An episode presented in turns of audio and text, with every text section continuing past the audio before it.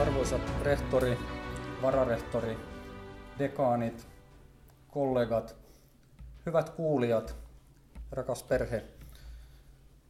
Otsikkoni Vuorovaikutuksemme eläinten kanssa ei tarkoita sitä, että biologisesti erottaisin ihmisen eläimistä. Ihmislajimme on eläin siinä samassa elämän suuressa jatkumossa kuin muutkin eliöt. Me olemme kuitenkin muutamien ominaisuuksien ja onnenpotkujen kautta päässeet ekologisessa kilpailussa ylivertaiseen asemaan. Olemme jo pitkän aikaa olleet vauhdissa, jolla on väistämättä seurauksia muille eläimille. Jo tuhansien vuosien ajan me olemme olleet kykeneviä voittamaan kilpailun elintilasta ja ravinnosta muiden lajien kanssa ja hävittäneet sekä kilpailijoita että saaliseläimiä sukupuuttoon. Todennäköisesti olemme vaikuttaneet ihmissuvun muiden lajien, kuten neandertalin ihmisten häviämiseen. Meitä vastaan eivät pärjänneet mammutit, sapelihammaskissat tai monet muutkaan isot selkärankaislajit millään mantereella.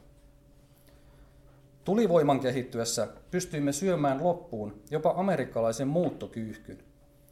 Vielä 200 vuotta sitten se oli ehkä maailman runsain lintulaji, jonka muuttoparvien sanotaan peittäneen auringon useiksi päiviksi.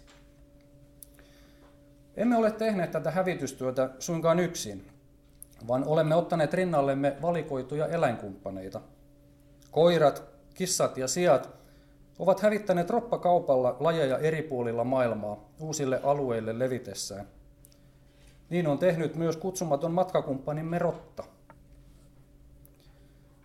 Monta lajia on jo hävitetty, mutta luonnon monimuotoisuuden hupeneminen on edelleen hurjassa vauhdissa. Tällä hetkellä se hurjin vauhti koskettaa enemmän jo pienempiä lajeja. Ekologisen ymmärryksen lisännyttyä yritämme tämän päivän maailmassa jo aika voimakkaan toimin säilyttää selkärankaisten lajien viimeisiä yksilöitä, jotta koko laji ei häviäisi. Lajiensa viimeisille perustetaan suojelualueita ja ohjelmia. Isojen lajien kohdalla riittävien populaatioiden säilyttäminen on kuitenkin ongelmallista, koska ne tarvitsisivat paljon tilaa. Sitä tilaa meillä ei ole ollut halua antaa. Luontodokumenteista saamamme kuva Afrikan luonnosta on mielenkiintoisesti samalla sekä totta että järkyttävän harhaanjohtava.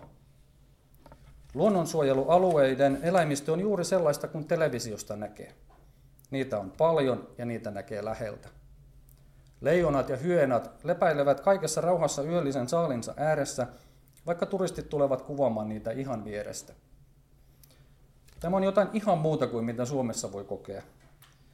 Mutta samalla luonnonsuojelualueiden ulkopuolella ei kuitenkaan ole oikeastaan mitään muuta kuin ihmisiä, karjaa ja loppuunkulutettua maata. Leijonia on jäljellä vain 5% siitä, mitä niitä oli 100 vuotta sitten. 100 vuotta sitten. Sama on ollut tiikerin kohtalo Aasiassa. Meillä täällä Suomessa ei ole kovin paljon varaa moittia eteläisiä lajikumppaneitamme. Itsekin olemme hävittäneet monet lajit maamme kamaralta vähintään kertaalleen. Vaihtelevin keinoin maamme historialliset asukkaat, hirvet, metsäpeura, majavat ja sudet on saatu palautumaan luontomme, mutta eipä varsinkaan viimeksi mainitulla ole täyttä hyväksyntää elinpiiriämme jakamaan. Koska tarpeeksi suuria suojelualueita ei ole mahdollista muodostaa, meillä eikä muualla, jollakin keinolla meidän olisi saatava yhteiselo sujumaan yhteisillä alueilla. Yhteiselo, coexistence, meidän armostamme, onkin näiden lajien tulevaisuuden avainsana. Ihminen on ekosysteemien hyperavainlaji ja superpeto, joka halutessaan pystyy hävittämään muut isot selkärankaiset. Mutta nykyään me pystymme ja osaamme myös miettiä näiden lajien oikeuksia ja yhteiselon mahdollisuuksia. Luonnonsuojelun suuret menestystarinat ovat toistaiseksi olleet varsin yksinkertaisia. Suurimman osan ratkaisu on ollut, että olemme yksinkertaisesti lopettaneet kyseisten eläinten tappamisen ja antaneet kannan elpyä. Varsin lyhytaikainen on se ekologinen ymmärrys ja moraalinen sivistys, johon tukeutuen suurten eläintemme paluu meilläkin on tapahtunut. 2 päivän päästä 100 vuotta täyttävä vaimoni Ukki, eli lapsuusvuotensa Suomessa, jossa maksettiin vielä tapporahaa kotkista, haukoista ja huuhkajista. Petolintujen vaino lopetettiin lailla siis vasta vajaat 100 vuotta sitten. Sen jälkeen aloimme kuitenkin tahattomasti myrkyttää niitä, pumppaamalla ympäristöön myrkkyjä, joiden vaikutukseen herättiin vasta vuosikymmeniä myöhemmin. Itse asiassa juuri petolintututkimuksen kautta havahduttiin näiden myrkkyjen laajoihin vaikutuksiin elinympäristössä, mikä johti nopeisiin toimenpiteisiin ja pelasti monen ihmisen terveyden. Suojelutyön jälkeen olemme nyt siinä tilanteessa, että monien ympäristömyrkyistä kärsineiden lajien kannat ovat elpyneet, ja kas kumma, ekologisen kilpailun haamu tulee esiin varjoista. Samaan aikaan kun WWF:n merikotkatyöryhmässä on kilistelty marjoja merikotkan pelastumiselle, kärkkäimmät ahvenanmaalaiset jo haluaisivat harventaa kantaa. Tietääkseni missään eurooppalaisessa sivistysvaltiossa ei tapeta petolintuja, joten tämä ehdotus ei tule ihan heti menemään läpi, mutta palstatilaa se saa ja herättelee vasta juuri ja juuri pinnan alle vajonnutta petolintuvainoa. Meillä on aikamoista kipuilua monien eläinten kanssa elämisessä. Jos jonkun lajin kanta on laskussa, ollaan huolestuneita. Jos kanta on nousussa, ollaan myös huolestuneita. Kansallislintumme joutsen nauttii vielä immuniteettia suuren yleisön edessä, mutta joutsenpaisti maistuisi yhä useammalle ja muiden vesilintujen mahdollinen taantuminen joutsenen takia herättää kyräilyä. Viljelyksiä ei myöskään haluta jakaa joutsenten kanssa, mutta eräs toinen laji on tässä suhteessa, tässä konfliktissa jo paljon pidemmälle.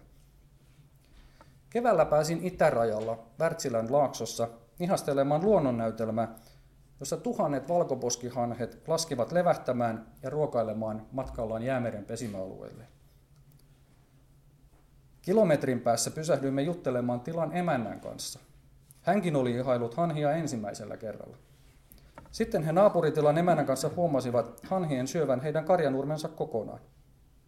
Emäntä kysyi meiltä tuskissaan, millä hän ruokkii karjansa ja mitä hän tekee eläkseen, kun häneltä menee kaikki. No, tutkijoina voimme tutkia keinoja, joiden avulla kaiken meneminen vältetään ja joiden avulla hanhille järjestetään niille luvallisia ruokailumaita. Tähän pääsemiseksi tarvitaan myös näiden eläinten ekologian tuntemusta, jota voimme myös lisätä. Monet lajit sopivat kuulemma erämaihin. Siellä olisi tilaa pedoillekin. Toinen juttu on sitten se, että miten se erämaa määritellään ja missä sitä enää on. Tšernobylin ydintuhoalueen suojavyöhykkeeltä on raportoitu moninkertaisia suurpetokantoja Valko-Venäjän suojelualueisiin verrattuna. Tuntuu vähän ironiselta, että niille on tilaa ja niiden on parempi elää ydinonnettomuusalueella kuin siellä, missä on vähänkään ihmisiä. Ihmisen asutus ja läsnäolo ulottuvat koko ajan laajemmalle ja vaikutuksemme on koko ajan voimakkaampaa. Hyvällä syyllä osa ekologeista puhuukin jo uusista ekosysteemeistä, joissa vuosituhantiset lajien väliset vuorovaikutukset eivät enää päde, ja joissa asioita on tarkasteltava uudessa valossa ihmisvaikutus huomioon ottaen. Oletteko koskaan miettineet, miksi miltei kaikki eläimet säikkyvät meitä? Sellaisetkin, joita me emme nykyään uhkaa mitenkään. Eivät ne samalla tavalla toisiaan pelkää. Syy voi olla siinä, että ne eivät ole aina saaneet olla rauhassa. Eivätkä välttämättä vieläkään, esimerkiksi jossain muualla muuttoreittinsä varrella. Ansioluettelomme erilaisten lajien pyynnissä on pitkä ja nimityksemme superpedoksi on ansaittu. Suoran vaikutuksen eli tappamisen lisäksi pedoilla on saalislajeihinsa ja kilpailijoihinsa myös niin sanottuja epäsuoria vaikutuksia. Eläimet yrittävät eri tavoin välttää petojen kanssa kohtaamista, mikä vaikuttaa niiden tilankäyttöön, ruokailurytmiin, nukkumiseen ja stressiin. Jos tavallisilla pedoilla on tällainen vaikutus, onkin mielenkiintoista kysyä, millaista eläinten on elää superpedon läheisyydessä. On havaittu, että ihmisasutuksen piirissä miltei kaikki nisäkäslajit muuttuvat yöaktiivisemmiksi verrattuna rauhallisempiin alueisiin. Maailmanlaajuisessa tarkastelussa havaittiin myös, että mitä suurempi ihmisen ekologinen jalanjälki alueella on, sitä vähemmän eläimet liikkuvat. Ne siis välttelevät meitä. Joidenkin uusimpien tutkimusten mukaan eläimet itse asiassa pelkäävät ihmisiä jopa enemmän kuin luonnollisia petoja. Meillä on siis iso vaikutus eläimiin ympärillämme. Biologisesti erittäin mielenkiintoinen kysymys kuuluu, minkä verran näemme ympärillämme tästä johtuvaa evoluutiota?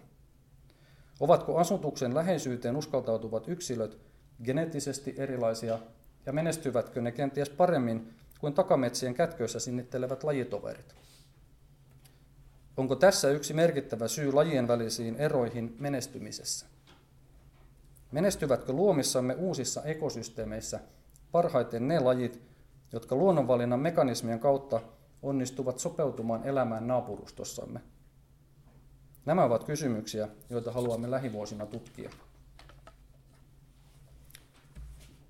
Entä miten luonnoneläimet oikeastaan kokevat ympäröivän maailman ja meidän vaikutuksemme siellä? Koirien tai muiden lemmikkien omistajat eivät varmasti epäile niiden kokevan tunteita. Hyvin samanlaisia ja samoista syistä kuin mekin tunnemme. Me emme voi tietää tarkalleen, miltä niistä tuntuu, emmehän tiedä sitä toisistammekaan. Eikä meillä ole oikeastaan vielä mitään muutakaan tutkimustietoa muillakaan tavoilla mitattuna. Olisi kuitenkin täysin parhaan tiedon ja tieteellisen päättelyn vastaista ajatella, että kehittyneemmillä eläimillä ei ole tunteita, kunnes jotenkin toisin pystytään osoittamaan. Me olemme niin samanlaisia kaikilla muillakin tavoilla, että tässä kohtaa ei voi kovin suurta poikkeusta olla. Meidän aivomme ovat hyvin samanlaisia, samoin kaikki tuntemista välittävä fysiologia. Tunteiden evoluutiosta meillä ei kuitenkaan ole kuin hyviä ajatuksia. Vertaileva ja kokeellinen tutkimus ekologisessa kontekstissa voisi valaista tätä asiaa ja on yrittämisen arvoista. No mikä on eläinten käyttäytymisen tutkimuksen merkitys niiden suojelun kannalta? Eräs nuori käyttäytymistutkija valitteli minulle kerran, että hänkin haluaisi tehdä perustutkimuksen sijaan jotain eläinten suojelun eteen. Väitin hänelle ja väitän edelleen, että käyttäytymistutkijan ei tule ajatella tekevänsä eläinten kannalta merkityksetöntä työtä. Kuten aiemmin totesin, meillä on täysi kyky hävittää muita lajeja sukupuuttoon. Ja toisaalta vähäisillä ja pienillä suojelualueilla ei kaikkia lajeja suojella. Niiden menestyminen riippuukin siitä, miten me niihin suhtaudumme, miten arvokkaina ja ainutlaatuisina me niitä pidämme.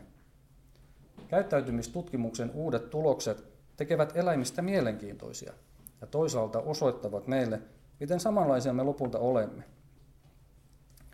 Sillä voi olla jopa enemmän merkitystä yhteiselon hyväksymiseen kuin esimerkiksi tiedolla siitä, kuinka monta kuulijalle vierasta lajia on asiantuntijoiden mukaan uhanalaisia. Eläinten biologian tutkijat joutuvat helposti hankalaan välikäteen tutkiessaan lajeja, joihin liittyy konflikteja. Ikään kuin olisi tutkijan syy, että kyseisiä eläimiä on liikaa tai liian vähän, tai että siitä aiheutuu ongelmia. Monet eläinkonfliktiimme aiheutuvat ekologisesta kilpailusta lajiemme välillä, mutta konfliktien ratkaisevat kysymykset eivät ole biologisia, vaan filosofisia. Onko merimetsolla oikeutta syödä kaloja, joita kalastaja haluaa kalastaa? Merikotkalla haahkoja, joita metsästäjä haluaa metsästää, tai hanhella nurmea, jota karjan kasvattaja kasvattaa karjalleen? Minkälaisia pelkoja meillä on oikeus aiheuttaa ympärillämme ja kanssamme eläville eläimille? Mihin vedetään rajat ja kuka ne saa vetää? Ekologia tieteenä ei vastaa näihin filosofisiin kysymyksiin, mutta se antaa meille pohjan ymmärtää, minkälaisesta ilmiöstä on kyse. auttaa asettamaan ongelmia ja konflikteja mittasuhteisiin ja tarjoaa myös työkaluja niiden hallintaan. Elämmekin eläinekologiassa erittäin kiehtovaa ja tärkeää aikaa.